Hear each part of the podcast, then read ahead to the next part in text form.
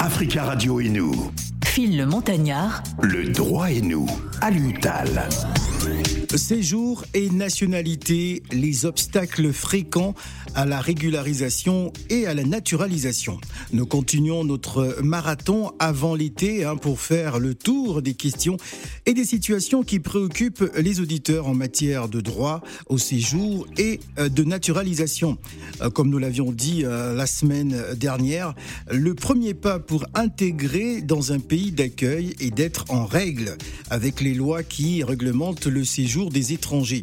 Mais pour différentes raisons, l'étranger peut se trouver en situation irrégulière et éprouver de sérieuses difficultés hein, pour s'intégrer et même pour survivre. La régularisation de sa situation administrative devient alors un vrai parcours du combattant. Par ailleurs, l'étranger qui vit en situation régulière dans un pays d'accueil peut éprouver le besoin de parfaire son intégration en accédant à la citoyenneté de ce pays. Malgré cette bonne volonté, les demandes de naturalisation font souvent l'objet d'ajournements et de rejets. Pour vous aider à y voir clair avant la pause de l'été, nous consacrons des numéros de l'émission Le droit et nous au diagnostic des obstacles rencontrés hein, par les étrangers en France dans leur parcours de régularisation ou de naturalisation. Bonjour Aliutal. Bonjour Phil. Avant l'entame justement de notre programme, de notre suite, Mhm. vous étiez du côté de, de Bordeaux. Peut-on faire une synthèse justement de, de cette rencontre avec les étudiants à Bordeaux? Euh, effectivement, j'ai été bien reçu par les étudiants. Cela s'est bien passé. D'ailleurs, euh, je, je suppose qu'il y en a pas mal qui sont en train de nous écouter. Donc, je les ai invités donc, à se connecter sur Africa Radio. Et effectivement, euh, comme d'habitude, dans toutes les villes de France, il y a des problématiques qui se posent par rapport au séjour, par rapport à la naturalisation, à l'intégration. Pour les étudiants étrangers, ce qui était l'objet de mon propos, effectivement, les problèmes de séjour sont des problèmes vraiment euh, qui les préoccupent au quotidien. Pendant qu'on est étudiant et une fois qu'on finit ses études, pour le changement de statut, pour changer du statut étudiant au statut euh, salarié, entrepreneur ou autre type de titre de séjour que les diplômés étrangers peuvent avoir dans son pays d'accueil. Juste que je vais noter une chose qui m'a beaucoup choqué là-bas, à Bordeaux quand même. Ouais. J'ai fait pratiquement les grandes villes de France, plus d'une vingtaine de villes où j'ai animé des conférences depuis plus de 20 ans.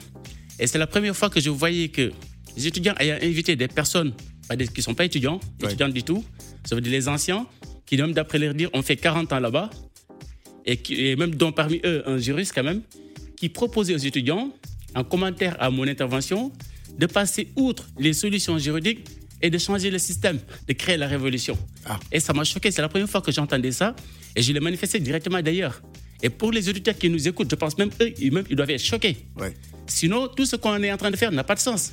Si on doit venir dans un pays d'accueil, au lieu de respecter les règles de ce pays, pour trouver ses marques et régler ses problèmes, on va créer la révolution. La révolution, euh, enfin, un pays a des règles, un pays a des lois. on- Merci, Phil, de il le faut- dire. Il faut tout simplement les respecter.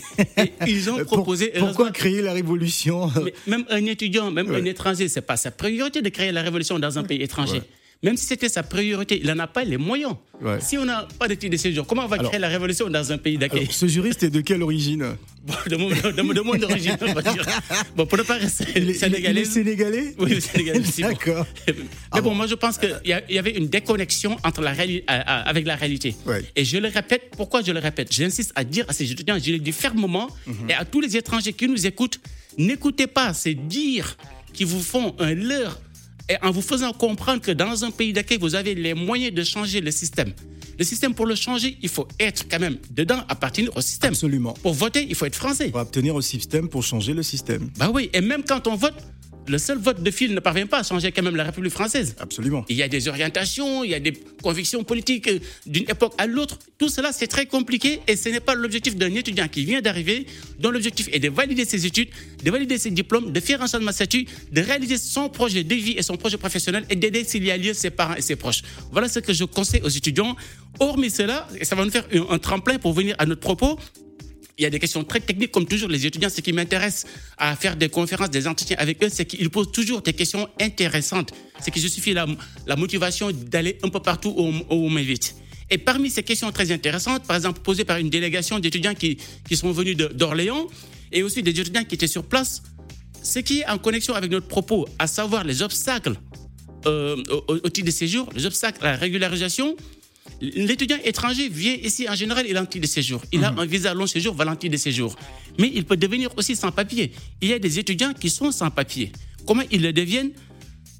Il y a des informations qui ont été euh, euh, euh, rapportées par la délégation d'Orléans et qu'on sait ici, c'est que l'étudiant peut, malgré soi, du seul fait qu'il y a un problème de rendez-vous pour renouveler son titre de séjour, il peut, avec le temps, devenir fort clos et par ricochet devenir sans papier. Et ça, c'est très dommage. C'est l'organisation du système administratif qui fait que l'étudiant devient sans papier. À ce titre, il n'a pas besoin de faire une révolution. Il ne, parviendra pas à le faire. Ce qu'il y a lieu de faire, comme je l'ai indiqué là-bas, c'est d'user les moyens de droit et pour toute personne qui nous écoute, c'est valable pour les étudiants, c'est valable pour les autres étrangers qui ont eu des séjours, qui ont du mal à avoir un rendez-vous. Hum. À ce propos, film, rappelez-moi, il y a une bonne nouvelle à donner aujourd'hui par rapport au rendez-vous. Je vais terminer mon propos et rappelez-le-moi avant que je ne l'oublie. parce que j'ai pensé, parce que nos auditeurs étaient tellement désemparés, désespérés par rapport à ces questions de rendez-vous pour renouveler un titre de séjour ou bien pour faire une première demande. Donc, revenons à ça tout, tout, de suite. Mais avant cela, disons que pour ces étudiants, effectivement, du fait qu'ils peuvent avoir un problème de rendez-vous, du fait que parfois ils ont un rendez-vous mais ils n'ont pas de récépissé, alors que la délivrance d'un récépissé pour l'étranger qui a déjà un droit à séjour est de droit que vous soyez étudiant, que vous soyez quelqu'un qui a un titre de séjour salarié, vie privée familiale ou tout autre, tout autre type de titre de séjour, même résident, mhm. si votre titre expire et que l'on ne vous délivre pas un récépissé, ce n'est pas normal. Faites très attention parce qu'avec le temps et les difficultés d'avoir un rendez-vous, vous pouvez de facto devenir sans titre de séjour. Et ça, c'est très, c'est très grave. Donc voilà les questions sur lesquelles on avait un, peu, un peu traité pour rappeler à tous les étudiants qui nous écoutent ou à tous les parents d'étudiants étrangers, il faut retenir que votre étudiant euh, protégé ou bien si vous êtes étudiant vous-même, vous pouvez vous retrouver dans cette situation avec ces problèmes de rendez-vous, ces problèmes de récépissé, mais aussi au niveau académique, si vous n'assurez pas la progression qu'il faut on vous autorise un renouvellement par cycle. Ne restez pas étudiant à vie, parce qu'il y a des gens, des étudiants qui font des calculs, qui veulent rester là le plus longuement possible. Aussi, ne faites pas de scolarité en yo-yo. Ça veut dire aujourd'hui vous êtes en, sociologie, ah demain en droit, après demain fil en, en informatique, je vais faire informatique. On va dire que le caractère réel et sérieux de vos études qui constitue le critère prépondérant pour la délivrance et le renouvellement d'un titre de séjour n'est pas établi. Donc là, il faut faire très attention. Aussi, quand vous finissez les études, il faut affronter le marché du travail comme tout le monde au lieu de faire des inscriptions abusives. Cela peut constituer aussi un autre moyen de perdre votre titre de séjour. Voilà, nous allons revenir hein, sur les différents obstacles à la régularisation des étrangers sans titre de séjour en France, juste après la première pause musicale signée Fali Poupa 100.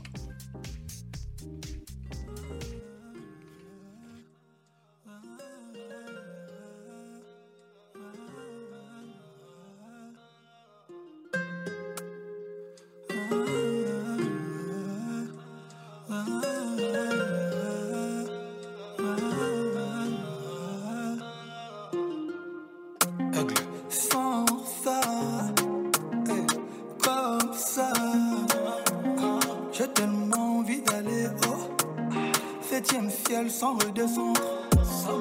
Comme toi, y'en a pas deux. Non, je t'attendais depuis longtemps. Ah, ferme les yeux, fais un vœu. Chic, je veux savoir ce que tu ressens.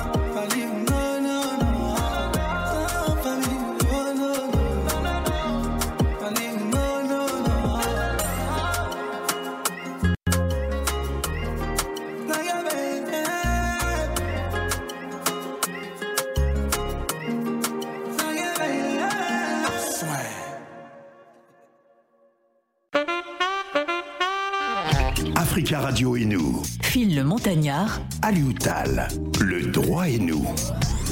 Deuxième partie, le droit et nous. On revient bien évidemment hein, sur le sujet, le marathon hein, que nous avons euh, entamé hein, depuis la semaine dernière euh, pour faire le tour des questions et des situations qui préoccupent euh, les auditeurs en matière de droit au séjour et de naturalisation. Vous savez que vous avez bien évidemment la parole au 0155 0758 00 précédé du 33 si vous nous appelez d'Abidjan, de Brazzaville, de Libreville ou de Dakar. Alors, à Lutal, Pouvez-vous revenir hein, sur les différents obstacles à la régularisation des étrangers sans titre de séjour en France? Effectivement. Euh, et pour aborder ça, pour continuer notre propos de la semaine dernière, il faut retenir que comment on devient clandestin sans titre de séjour, euh, parce qu'il y en a qui viennent régulièrement, tout le monde n'est pas clandestin. On peut être en situation irrégulière, on n'est pas clandestin. On parle de clandestinité quand la voie qu'on a empruntée pour venir ici, et puis une voie qui, qui est anormale.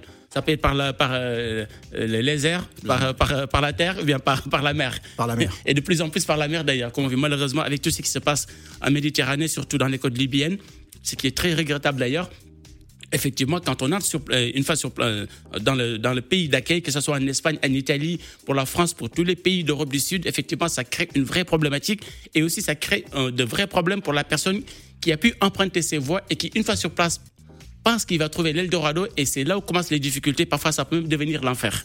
Effectivement, par ce biais, on peut devenir sentier de séjour. On peut avoir un visa court séjour. Beaucoup de gens ont un visa court séjour. Parfois de bonne foi, mhm. parce qu'ils ont rempli les critères. Parfois, ils ont rempli fallacieusement les critères. Soit on a créé une société avec l'aide de, de, personnes qui, sont, qui ont des officines qui vous aident à avoir un visa. Euh, pour des fins migratoires, mais un visa touristique pour venir voir la Tour Eiffel, alors que la personne n'a jamais été intéressée par la Tour Eiffel ou bien par Big Ben.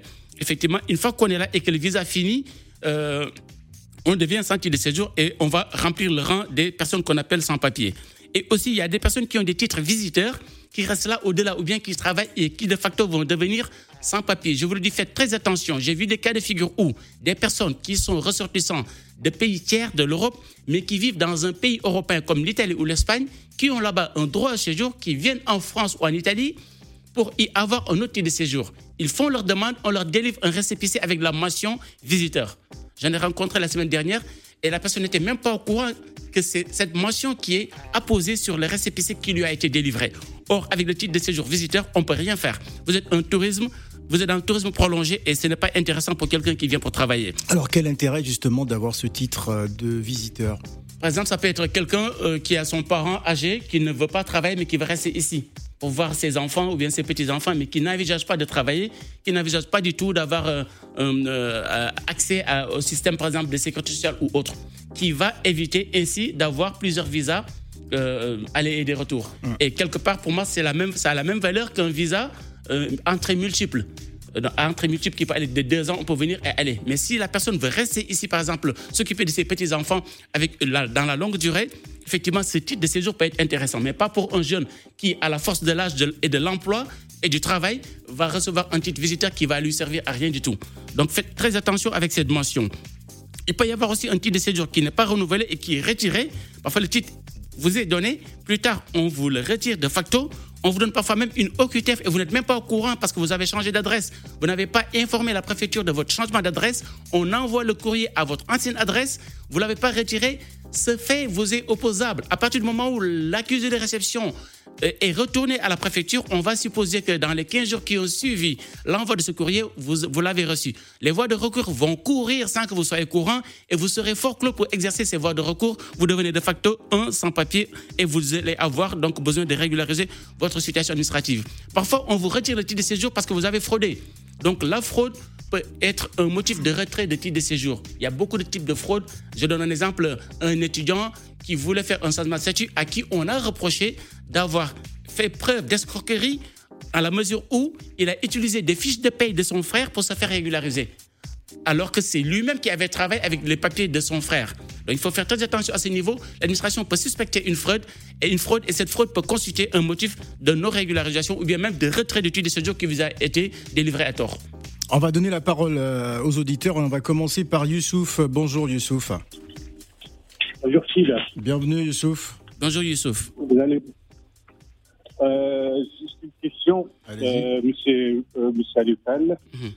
Euh, avant- je voulais me naturaliser, s'il vous plaît. Mhm, Et donc, du coup, avant, j'avais un CDI. Mhm. Et ce CDI-là, je l'ai perdu malheureusement, mais au, le jour d'aujourd'hui, ça fait moins d'un an que je travaille à mon compte en tant qu'auto-entrepreneur. Comme auto-entrepreneur, Je vous demande un conseil. Voilà. Quel conseil que vous me donnerez et pour euh, et regrouper le dossier pour aller euh, faire une demande de naturalisation, s'il vous plaît. Je suis là en France avec euh, euh, ma femme et trois enfants. J'attends encore un quatrième qui arrive. Donc, euh, j'ai vraiment besoin de votre conseil, s'il vous plaît. Merci. D'accord. Youssouf, vous dites que vous travaillez en tant qu'auto-entrepreneur depuis quand? Euh, depuis le mois de septembre Septembre dernier. 2021. Oui, 2021. 2021. Et avant cela, est-ce que vous travaillez Juste avant cela, vous étiez en, en chômage ou bien vous avez travaillé? Oui, j'étais en chômage parce que euh, malheureusement, j'étais gravement malade. Mhm. Aujourd'hui, ça va. Mhm. Donc, euh, voilà, j'étais avec Pôle emploi. Mhm. Par rapport à mon âge, euh, les Mhm. entreprises aujourd'hui, par rapport à l'expérience que j'ai, ils Mhm. peuvent embaucher les gens comme nous. Oui, je comprends. Voilà, je suis décidé de me mettre à mon compte. Très Et bien. ça pour le moment, ça, je suis sur la bonne voie. D'accord. Vous avez des enfants au pays Mineurs? Non, ici, Non, Oui, je sais. Ici, vous en avez. Est-ce que vous en avez d'autres au pays? Non, Ils sont tous là. ils sont tous là. Et vous êtes marié civilement avec votre épouse? Non, concubinage. Concubinage, ça veut dire que de fait, euh, de fait ou bien avec un, euh, un pax? Euh, concubinage tout court. Tout court, vous n'avez pas euh, une forme juridique comme par exemple un pax. Vous n'avez pas d'union ni rien du tout. Il n'y a rien. Non, non, j'ai fait, un, certificat, un certificat de concubinage à la mairie. Très bien, très bien, impeccable. Voilà. Donc, euh, je suppose que vous ne voulez pas associer votre, votre femme à votre demande. Vous voulez faire votre demande seule? Euh, Dans votre situation, vous n'êtes pas obligé de faire concomitamment vos demandes. Il peut même être intéressant que vous le fassiez séparément. À partir du moment où il n'y a pas une forme juridique, donc euh, donc c'est possible et c'est plus plausible d'ailleurs. C'est un conseil que je vous donne, d'accord? Les conseils, je vous les donne à travers une pratique de plus de 20 ans d'expérience au, au niveau des retours que j'ai. Quand, par exemple, c'est un couple qui fait une demande, selon votre situation matrimoniale, il peut être plus intéressant d'emprunter la démarche d'une demande euh, euh, co- co- concomitante ou bien d'une demande séparée. Donc, elle peut être désolidarisée de votre demande, c'est mieux pour votre situation. Ça, c'est un premier fait. Vos enfants, Oui. si vos enfants Oui. sont là, ils sont tous nés là ou bien il y en a qui sont venus de, de, de- de Ils sont l'étranger? tous nés là. Ils sont tous nés là. Très bien. Donc, le problème du regroupement familial et des obstacles que cela peut poser ne vous concerne pas. Oui. Vous, maintenant, euh, c'est votre intégration qui va jouer. Parce que la loi dit que nul ne peut être naturalisé s'il ne démontre pas qu'il est assimilé à la société française. Dans l'assimilation, il y a plusieurs critères. Ce que j'étais en train de vérifier, à savoir si vous avez le centre de votre vie privée et familiale ici en France. S'il y avait Oui. des enfants mineurs, ça pourrait constituer un obstacle. Il y a des procédés juridiques à utiliser dans le cadre du droit international privé pour éviter cet obstacle-là. Pour vous, ça ne vous concerne pas. Pour d'autres personnes qui nous écoutent, ça pourrait les concerner. Le cas échéant, je vais y revenir. Mais pour nous focaliser sur vous, vous devez vous concentrer sur cet état de fait. Vous parlez bien français. Si vous n'avez pas un diplôme euh, d'un pays francophone, il faudra que vous preniez la précaution d'avoir quand même un document qui atteste que votre niveau de français équivaut à ce qu'on demande pour les postulants à la nationalité française. Il y a des gens qui parlent bien français, mais qui Oui. n'ont pas ce document qui est requis. Pour éviter des pertes de temps, des yo-yo à ce niveau-là, mieux vaut avoir ce document. Premier conseil. Deuxième conseil, au niveau maintenant des ressources, des revenus. L'activité Oui. entrepreneuriale que vous venez d'entamer, elle est récente. Ça veut dire que vous ne pouvez pas avoir de document qui atteste de sa viabilité et du fait que ça peut vous donner des moyens de subsistance suffisants.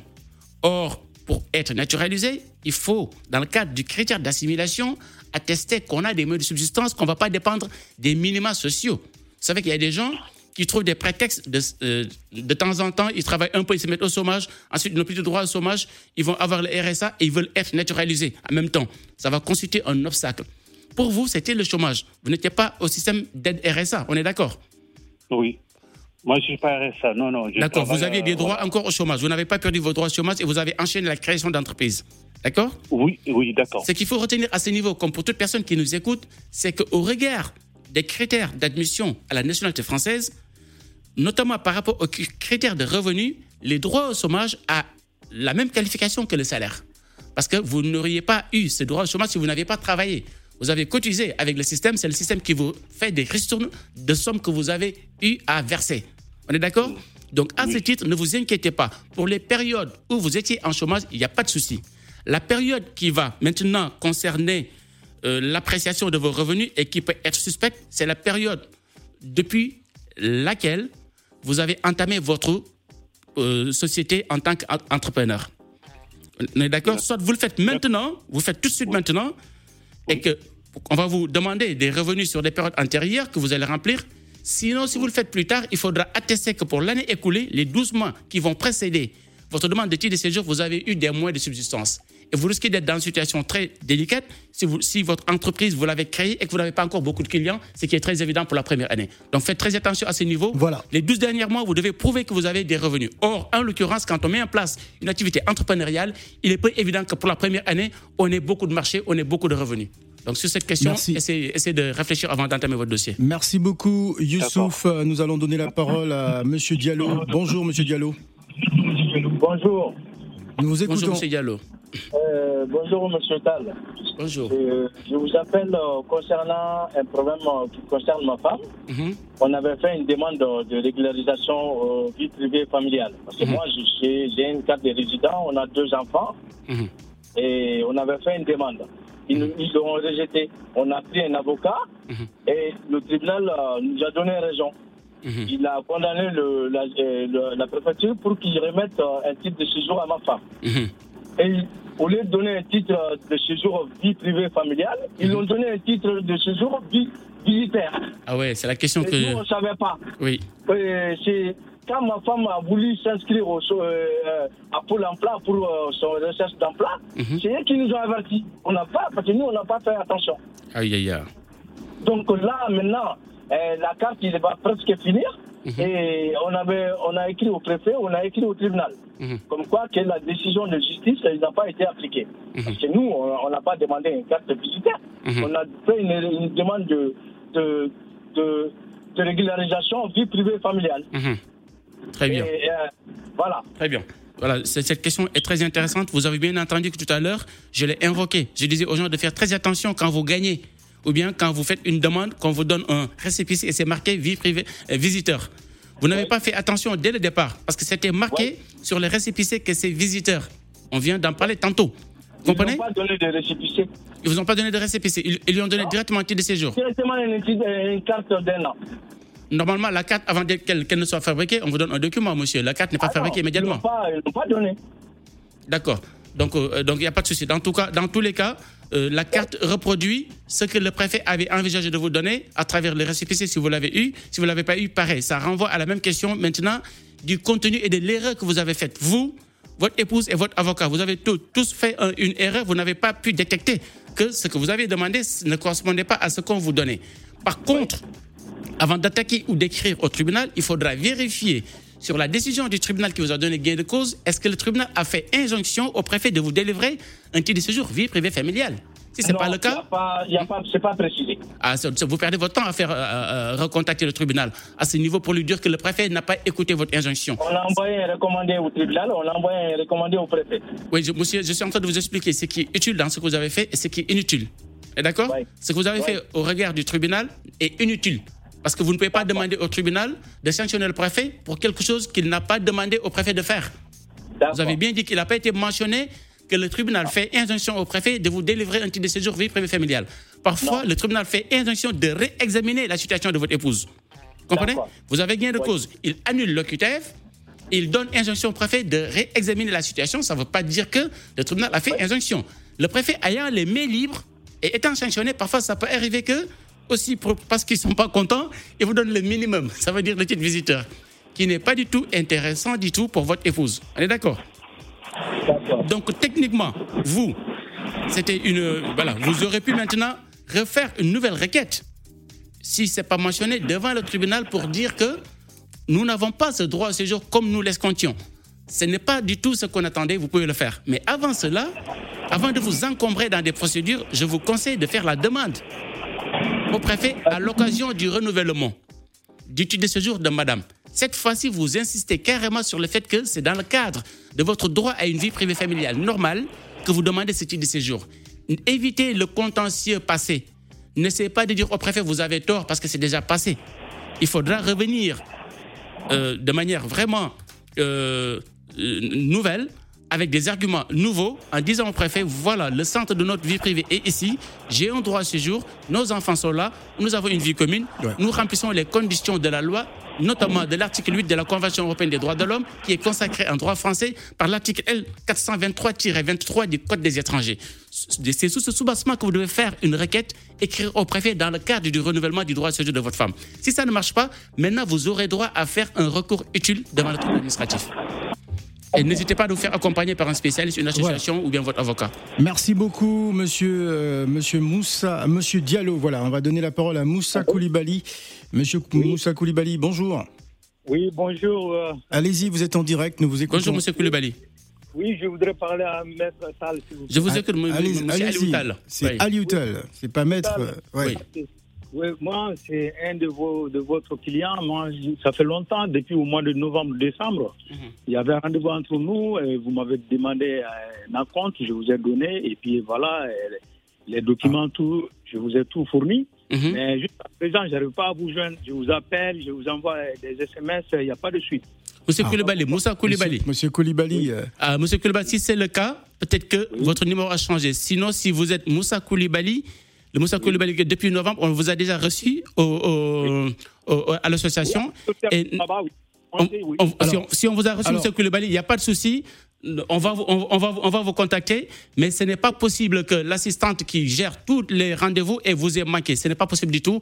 On va revenir vers vous. alors, Je monsieur prends votre numéro de téléphone, monsieur voilà, Koulibaly. On prend votre numéro Et parce on que vous appelle tout à l'heure, on peut d'accord pas, on peut Hmm. pas, on a, on a du temps euh, euh, à gagner. On va donner la parole à monsieur Koné. On, prend- on appellera monsieur Koulibaly tout à l'heure. Oui. Monsieur Koné, bonjour.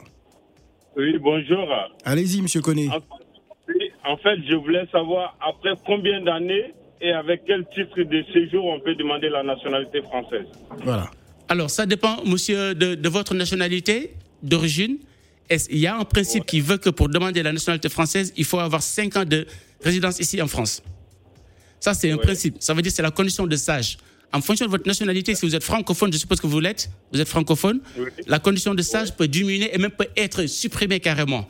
Si vous avez fait, par exemple, une scolarité pendant 5 ans en français et, et que vous êtes ressortissant d'un pays qui a au moins la langue officielle, le français, la condition de sage Oui. peut sauter. Si vous avez validé un diplôme de niveau, par exemple, Bac plus 2 dans un établissement d'enseignement supérieur en France, ou bien d'un un établissement même français à l'étranger, la condition de sage va sauter.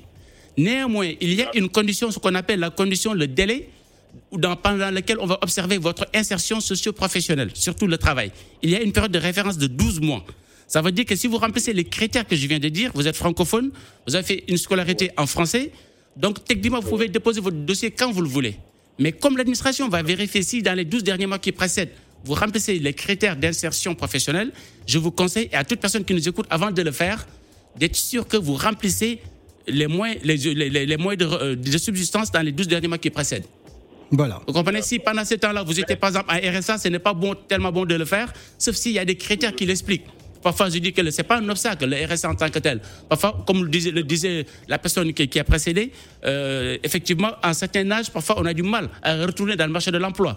Les employeurs peuvent être réticents. C'est un élément qui justifie que vous êtes de bonne foi. Il y a des gens qui ne veulent pas travailler, mais d'autres, en général, veulent travailler. C'est l'emploi qui est rare. Dans ce cas de figure, même si vous avez le RSA, euh, l'opposabilité euh, du fait que vous n'avez pas de travail ne sera pas du tout un critère prépondérant.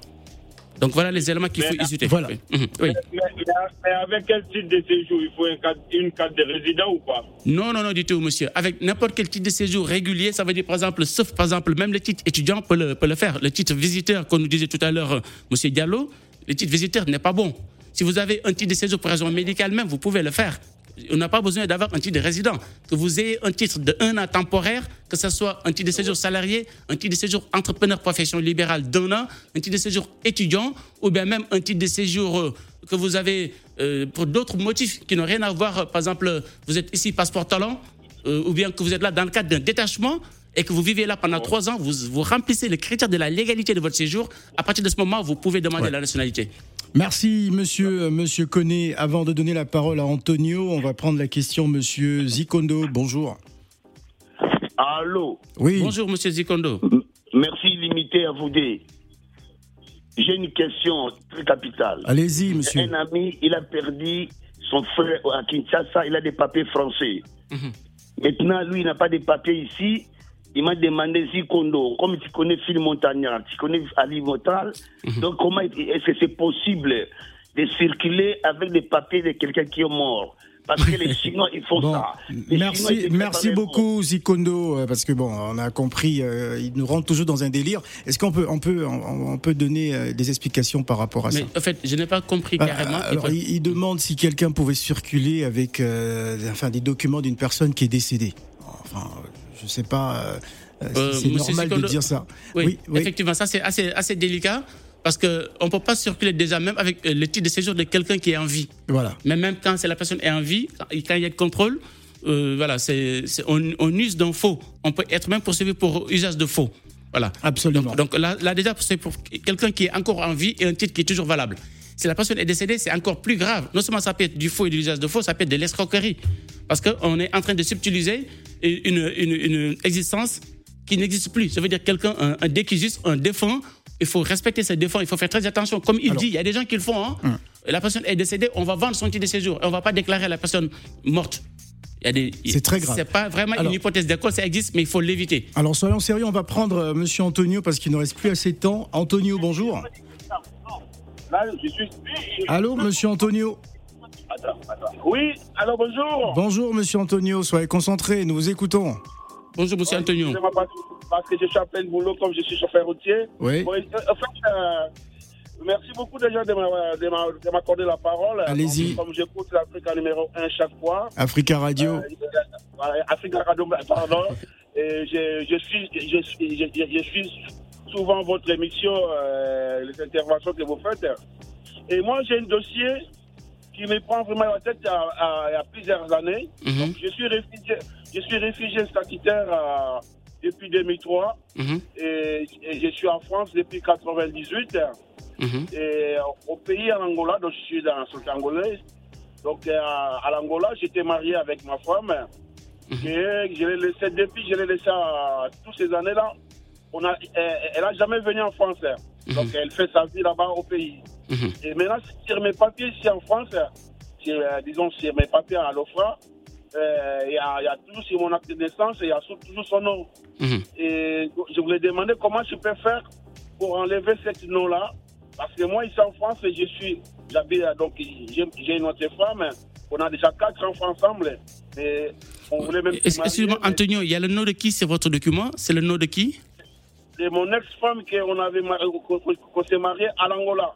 Et vous avez, vous avez mis son nom sur votre nom, à vous Voilà, donc. Vous l'avez, vous l'avez ajouté, vous l'avez adjoint Donc, comme euh, donc j'avais euh, euh, fournir euh, l'acte de mariage. Vous voyez?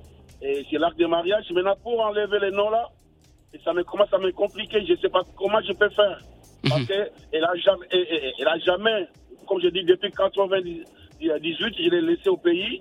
Jusqu'à aujourd'hui, elle là-bas, elle s'est mariée et on n'a même Ah, pas de contact. donc ce n'est plus votre femme. Non, parce que, euh, comme je vous dis, je l'ai laissé au pays depuis 99.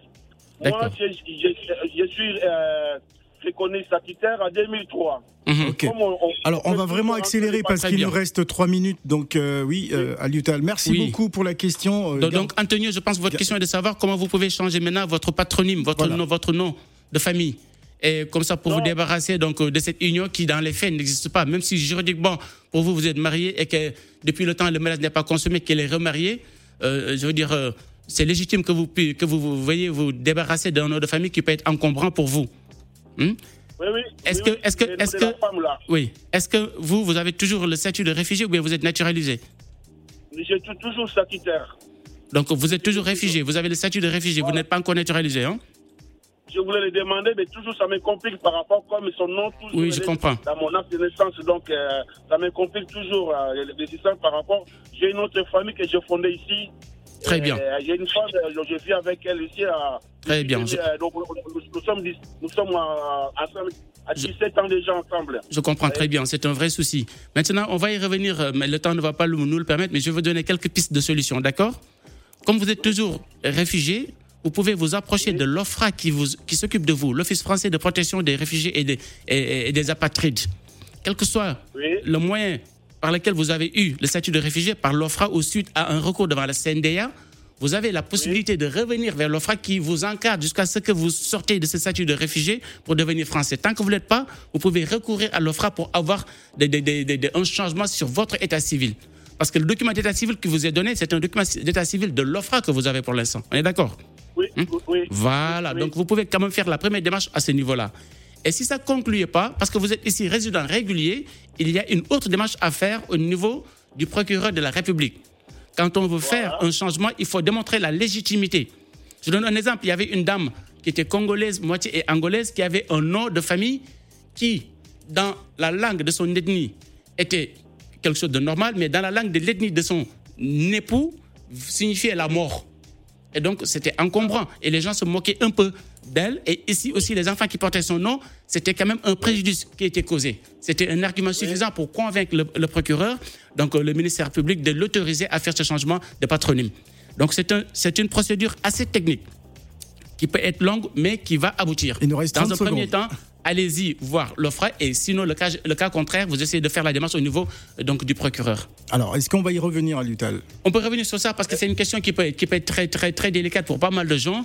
Juste pour préciser pour les gens, quand je dis qu'il faut envoyer un message, comme par rapport à Moussa Koulibaly qui apparemment a appelé beaucoup de fois, on n'a pas vu. Je peux, les appels peuvent être encombrés. Si vous avez besoin de nous, envoyez un SMS. Il y a quelqu'un qui s'en occupe. Et sinon, au pire des cas, moi-même, je vérifie tous les SMS qui ont été envoyés et on reviendra vers vous. Voilà, il n'y a pas de problème. De toute façon, là, on va appeler euh, ce dernier dans quelques instants. Ne bougez surtout pas, on va marquer une pause avant de partir à Dakar.